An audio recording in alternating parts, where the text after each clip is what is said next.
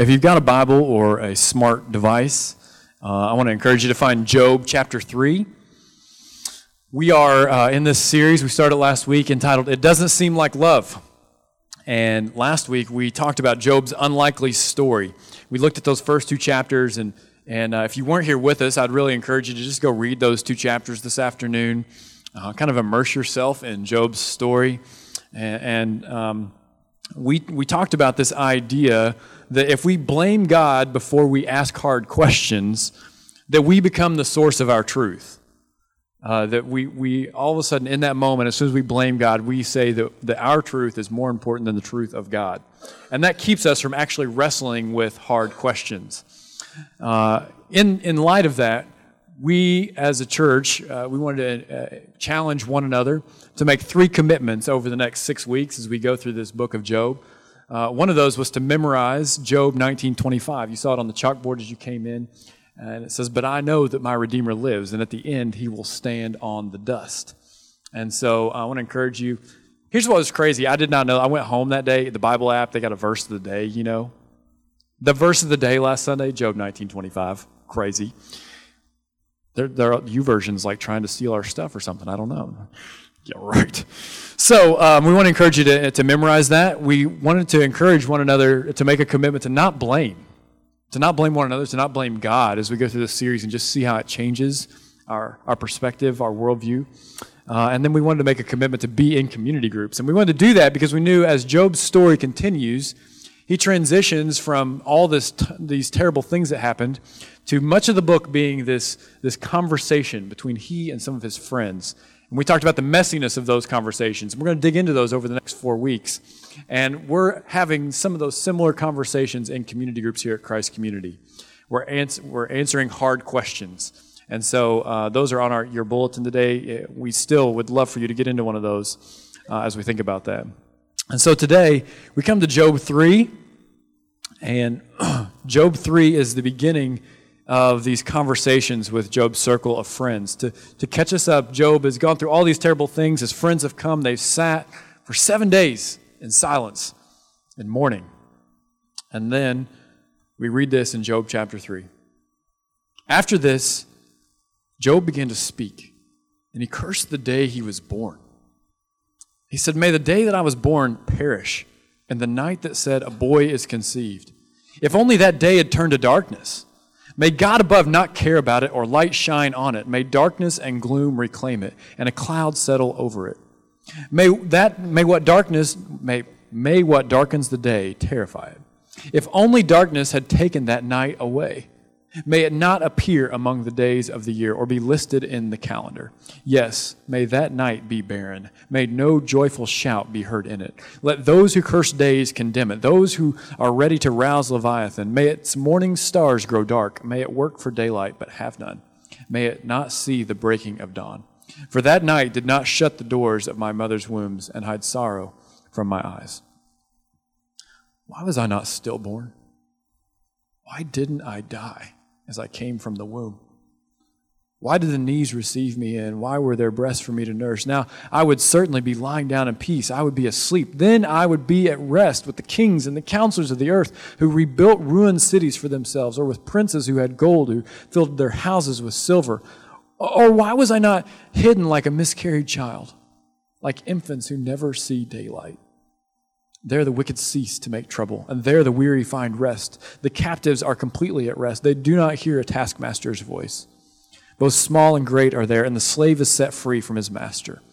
Why is light given to one burdened with grief, and, and life to those whose existence is bitter, who wait for death, but it does not come, and search for it more than for hidden treasure, who are filled with much joy and are glad when they reach the grave? Why is life given to a man whose path is hidden, whom God has hedged in? I sigh when food is put before me, and my groans pour out like water. For the thing I feared has overtaken me, and what I dreaded has happened to me. I cannot relax or be calm. I have no rest, for turmoil has come. Heavenly Father, as we come into your word this morning here in Job 3, that is tough reading, dark and so we just pray that as we open your word and we read this, that you, you, God, would shine the light of Christ so clearly through the dark. Father, I just pray that for each person in this room, as we experience your word, that uh, whatever, whatever place we are in, whatever dark times we have gone through, that you would help us through your spirit and through your word to see the light of Christ shining brightly this morning. We pray in Jesus' name. Amen. Jürgen Moltmann was born in Germany, and he was drafted into the German army, army around 1944. He quickly gave himself up as a prisoner of war, and in Belgium he was put into um, a POW camp.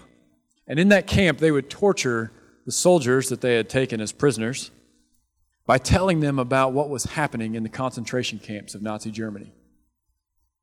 They would begin to share stories of what was happening. They would show them pictures of the people who were existing there. Moltmann himself said, My remorse was so great that I often felt I would have rather died. I would rather have died than to face to face the nation, to face what his nation had done. He came to a moment of deep and dark despair as he was in those camps. And as he came to that place, a group of Christians came and began to share the hope of Christ with him. In Moltmann's words, he said, I didn't find Christ, rather, Christ found me.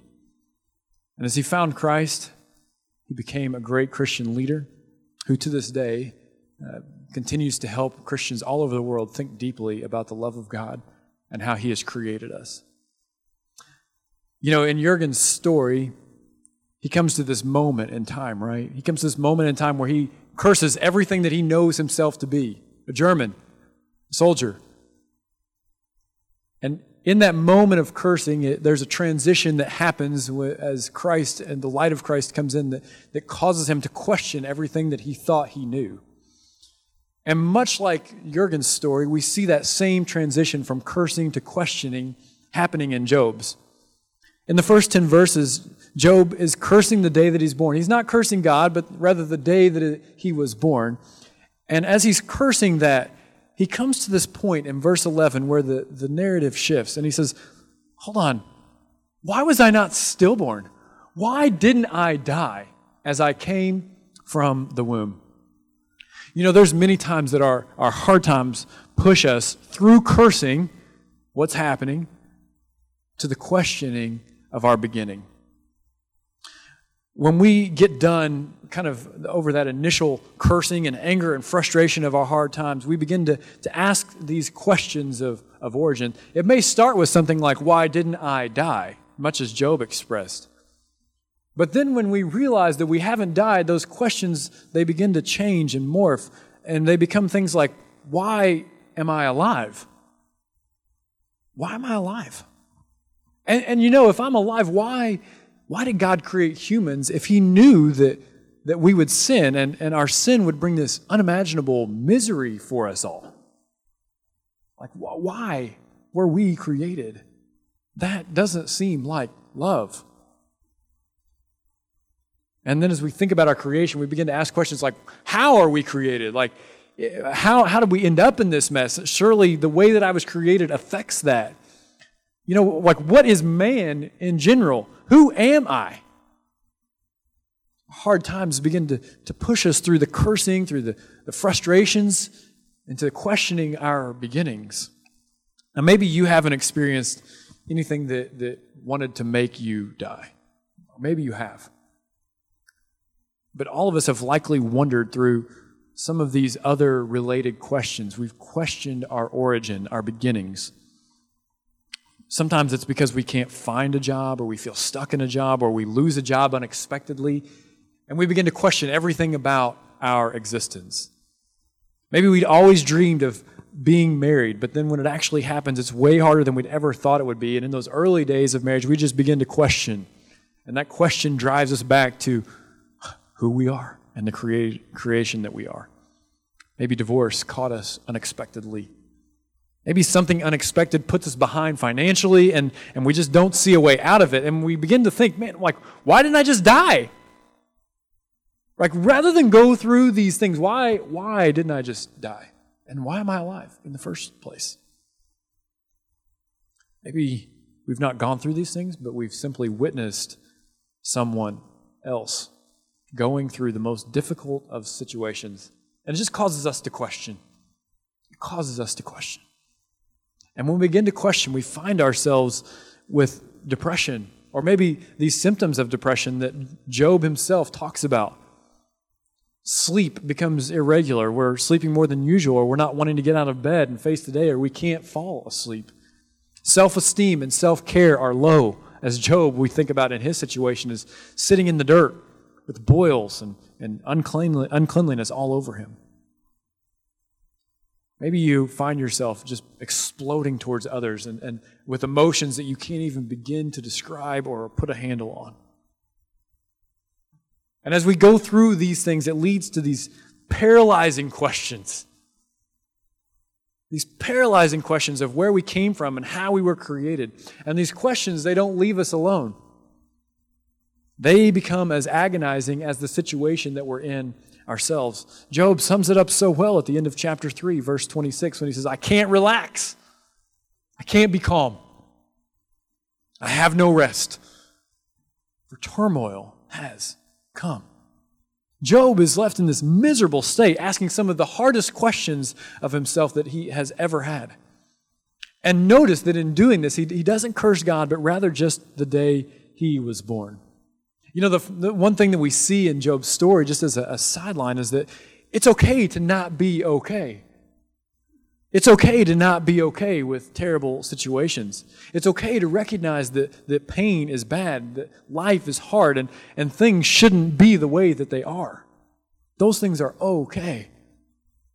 But being okay with not being okay doesn't answer the question why didn't I die? Why didn't Job die? God, why create humans?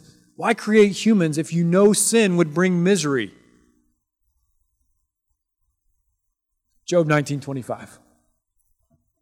It's a verse that we're going to keep coming back to because it so clearly portrays the gospel and helps us to think about these tough questions. But I know that my Redeemer lives. This is Job in the middle of the book, and we're going to get there, right? I know that my Redeemer lives, and at the end, he will stand on the dust. And today, I want us to just think about uh, uh, one of these words in particular lives. I know that my Redeemer lives. He, he lives. And we so take that for granted that we forget about the significance of simply living. How is it that God, the creator of the universe, the one who is eternally existent, lives? How is it that he's always alive? What is his existence even like? You know, too often we get these little pictures of God or we put God in these boxes and we forget the, the glory and the majesty and the beauty of who he is. We say all the time here at Christ Community and other churches that, that God is a, a triune God. He's three in one. Our, our community kids, that was one of the very first things they learned as they were going through uh, some of the stuff they're going through. That, that God is three persons in one God God the Father, God the Son, God the Spirit. And we say that and we can't comprehend it, but because we can't comprehend it, we also often don't think about the implications of it. And this is the very thing that makes God beautiful. You see, God is the Father, God is the Son, and God is the Spirit. But the Father is not the Son, the Father is not the Spirit. The Son is not the Father, and the Son is not the Spirit, but they are one. Like it's this mind boggling thing. And, and too often, as the, our mind begins to boggle about who God is, we just let go of the implications of what that means. They are all one, and, and they are both all one and all the same, and yet at the same time, they are not. They are unique. And like, how in the world? Magnolia, my one year old, has done something cute this week, so she gets to make the sermon. We keep a tally on the fridge at home. No, I'm just kidding. It started, I think Eric might have been the first one to do it, but he, he looked at Magnolia and he said, I love you. Magnolia looks back at him and she goes, Love me. That's awesome. So now she started doing that because she got a laugh, right? So, I'm like, Magnolia, last night before she goes to bed, I'm like, Magnolia, I love you. And she goes, Love me. How often do we take that position with God? God says, I love you. You're like, Yeah, love me. Yeah, God, love me. We know as we think about Magnolia's situation that that's a little bit selfish, right? We're loving one another. And that's the beauty of God. You know, we say that God is love, but what does that mean? It doesn't mean that God is just existing to love us. God is eternally love because of his love for one another, for himself. The Father is constantly pouring himself out in love for the Son and for the Spirit. He's constantly giving himself up for them. The Son is constantly pouring himself out in love for the Father and the Spirit. And the Spirit is constantly pouring himself out for the Father and the Son. And so God is love because in himself, three persons in one God, he is constantly showing love to himself. He's so much bigger and better than our minds can even begin to comprehend and think about. And so, in our fragile, weak human minds, we're like Magnolia saying, when God says, I love you, like, love me. And he's saying, no, no, no, no, no. I am loved because of my love for, within, the tri- within the Trinity. And the beauty of that is that God creates out of that love.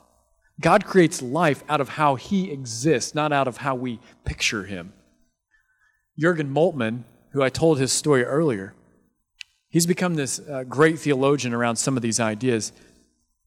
And he said this about creation creation exists in the Spirit. It's molded by the Son and it's created by the Father. Creation is therefore from God, through God, and in God. I begin to almost picture it like this.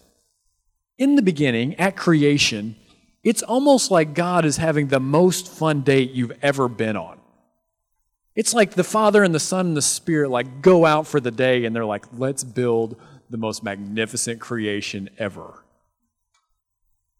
And if you're married, like that means you go and you do some kind of really special pottery that's going to be in your house forever, and you're going to have to move six times with you, and then you look back and you're like, that color's all wrong for the new kitchen. But it's like they have this beautiful day, and, and we see this in Scripture that the Father and the Son and the Spirit are all there together in creation. And I want to take us on this, this quick scriptural journey to see how they're working together in creation, and then out of that, the pinnacle of His creation is you and I. And that changes everything. We're going we're going to see. That changes everything about how you and I think about living. So we go all the way back to Genesis 1 1 and 2. It says, In the beginning, God created the heavens and the earth. Now, the earth was formless and empty. Darkness covered the surface of the watery depths, and the Spirit of God was hovering over the surface of the waters. So the Spirit is there. The Spirit is in creation. You think, well, guys, Jesus wasn't there. Jesus didn't come until he was born in the manger. Duh. That's not what Scripture says. Colossians 1 15 through 17 says, Jesus is the image of the invisible God, the firstborn over all creation. For everything was created by him in heaven and on earth, the visible and the invisible, whether thrones or dominions or rulers or authorities. All things have been created through him and for him. He is before all things, and by him all things hold together. So we see the Spirit and we see the Son, and, and the Father is there. And then I love what we read in Genesis 1 26 and 27. It says, Then God said, Let, what's it say? Us let us make man in our image, according to our likeness. They will rule the fish of the sea, the birds of the sky, the livestock, the whole earth, and the creatures that crawl on the earth. So God created man in his own image. He created him in the image of God. He created them male and female. Can you see it? This beautiful picture of God being love, the Father loving the Son and the Spirit, the Spirit loving the Son and the Father, as, as that love is pouring out in them, it overflows into his creation of us. We are intended to reflect that to the world. And so when we come back to Job's question, you know, we may not be able to answer why Job or we didn't die. But we do know this you were created to live. You were created to live and to flourish and to reflect the eternal life of God. The reason you live is because that's what you were created to do. And because of that, we can say with confidence that pain and suffering and death are, are, they are terrible because that's not what you were created to do. You are created to live. Jesus. Jesus comes onto the scene. As he's nearing his death on the cross, you say, wait a second, life. We're, we're created to live. He's eternal. What? And as he's nearing that death, he goes with his disciples and he washes their feet. And then he begins to have these really deep conversations with them. And in John chapter 14, verse 19, he says this In a little while, the world will no longer see me. He's referring to his death. But you will see me. He's talking about the resurrection. And then he says, Because I live, you will live too. This is amazing. That in spite of all the terrible things that we go through, in spite of the sin that causes death, in spite of the fact that we like we face death all day long, because Jesus lives, you will live too if you have faith and believe in him. And so as we think about this question, why didn't I die? We may not be able to answer the question, but we know that we are created to live and to live fully alive. Irenaeus of Lyons he's this really, really old guy. So he was discipled by a guy named, guy named Polycarp, and then he was discipled by this guy named John, who was like with Jesus and wrote some books in the Bible. And he says, The glory of God is the human person fully alive. That's the glory of God. And this was a statement that he made because during his time, people were trying to decide well, was Jesus God or was he man? And the implications are huge because Jesus was both. His existence wasn't one or the other, and neither is yours. You see, to be fully alive is to not compartmentalize your life. It's not to begin to, to, to siphon things out and cut them up and hope that it all works together. That's not the gospel. The gospel calls us to live and to live fully alive. And that means that those parts of our lives that conflict with one another don't have to be that way. We don't have to live within the compartments that the world wants us to have. Because as soon as you begin to live in those compartments, you're not living fully alive. When life is lived in compartments, you begin to have multiple existences, none of which is, is lived fully. It's not that you don't have multiple facets of your life that require different things from you. The problem becomes when one or more of those things begins to exist outside and separately from all the rest. And so we think about that in the context of our lives.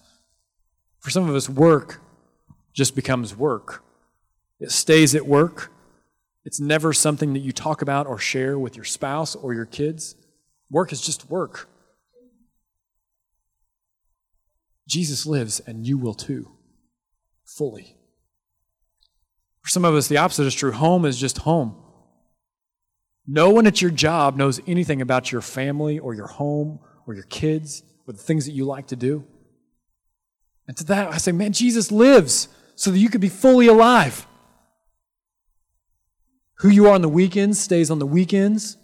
It's separate from everything that you do and everything that you are the rest of the week. It's just these little compartments. Jesus lives so that you can live fully alive. There's maybe for some of you there's a there's a thought life or, or even just some nagging, repetitive thoughts that, that they exist within you. It's almost like another person. And, they, and you never let anyone see or hear about those things. A compartment of your life known to no one. That's not the life the gospel calls you to live.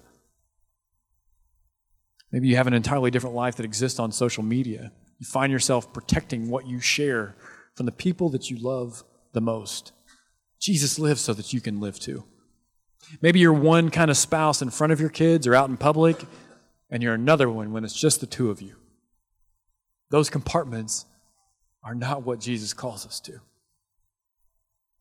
Maybe for some of us, you completely ignore certain sins or sins that you struggle with for one of many reasons. You say it's just not worth it to even try and root that sin out of my life. You say it seems enjoyable at the time, so I don't need to mess with that. Or maybe you're just unaware of it. There are sins in our life that we're not even aware of yet. It's that I say Jesus lives, and you will too. You see, you're not to be condemned by these things. You're not to be condemned that, that there's compartments in your life. But you also need to know that you're not living fully alive. That you're not living the life that Christ intended you to live. That you're not living in reflection of the one who created you for life. To live with multiple gifts and abilities and passions and desires and dreams that are all drawn into one vision for a life that's given to you by Christ's grace to be lived for Christ's glory. That's the vision. To be the person fully alive that God created you to be so that you might bring Him glory. Now, unless you think this is just about work life balance and figuring out how to keep all the plates spinning, I want us to think about the picture of the gospel in Colossians 1 21 and 22. It says, Once you were alienated and hostile in your minds, expressed in your evil actions. There was division in you, right? You were separated from who you were called to be. But now, He, Christ, has reconciled you by His physical body through His death to present you holy, faultless, and blameless before Him. There is so much more to you than just work or marriage or job or career. There are emotions there's, there's a physical body, there's a soul, there's the Spirit of God living in you. And those are meant to be one, just as God is three in one. So, why didn't I die? Why didn't you die? I don't know. But I know, Job says, that my Redeemer lives. He lives. And at the end, he will stand on the dust. So, for the glory of God, Live a life fully alive. Stop compartmentalizing your life and allow the gospel to bring you into one person, the person that God created you to be, who reflects his glory to the world. You know, the beauty of the gospel this morning is that we are afforded a second beginning, a new life. Communion is a reminder that my Redeemer lives. And because we believe he lives, we live too, Jesus reminds us. You know, we get so good at just rolling off the gospel that Christ died, Christ rose again. But we forget that in that, he made a way for us to live again, to live beyond our sin, to live for an eternity. And this morning, as we come forward as baptized believers and we take a piece of the bread and we dip it in the juice, we remember that he sacrificed his body so that we could live and live fully. This morning, I invite you to, to remember that, to celebrate that. I invite you, if you're struggling with, with these compartments in your life, to confess that to the Lord. He can help you walk through those things, He can make you whole again. And as we do that together, I encourage you to do it just like Job and his friends did, through honest and real conversations in community with one another. This morning, that's our call to the gospel. It's a little abstract. There's not these concrete things like memorize this verse or do these things. But for so many of us, we need to take some time this morning and this week to think about what are those things that are beginning to, to exist in their own world those things that maybe have begun to exist outside of Christ, those things that I've put over here and not really dealt with. And as you think about what those things are, you allow Christ to draw you in, to transform them, and show you how He's redeemed those so that you could live fully for Him. I'm going to pray for us, and we'll respond to the gospel. Heavenly Father, we thank you. We thank you for sending your son Jesus. We thank you for being there at creation with him and the Spirit. We thank you for loving the Son and the Spirit. We thank you, God, for being love, for creating us in that very same image. Father, we just ask and pray that you would come into this place this morning and that you would, uh, you know what each of us need. For some of us, we are in a very dark place. We're asking the question, why didn't I die? And I pray that this morning your spirit would remind us that you created us to live. For some of us, Father, we know that we're alive, but we're so scattered, we're so busy, we're so fragmented. And I pray, God, that you would remind us this morning that, that the love of Christ calls us to be one, one with you in purpose and in creation. Spirit, work as only you can. Invite us, change us, and transform us. In the name of Jesus, we pray. Amen.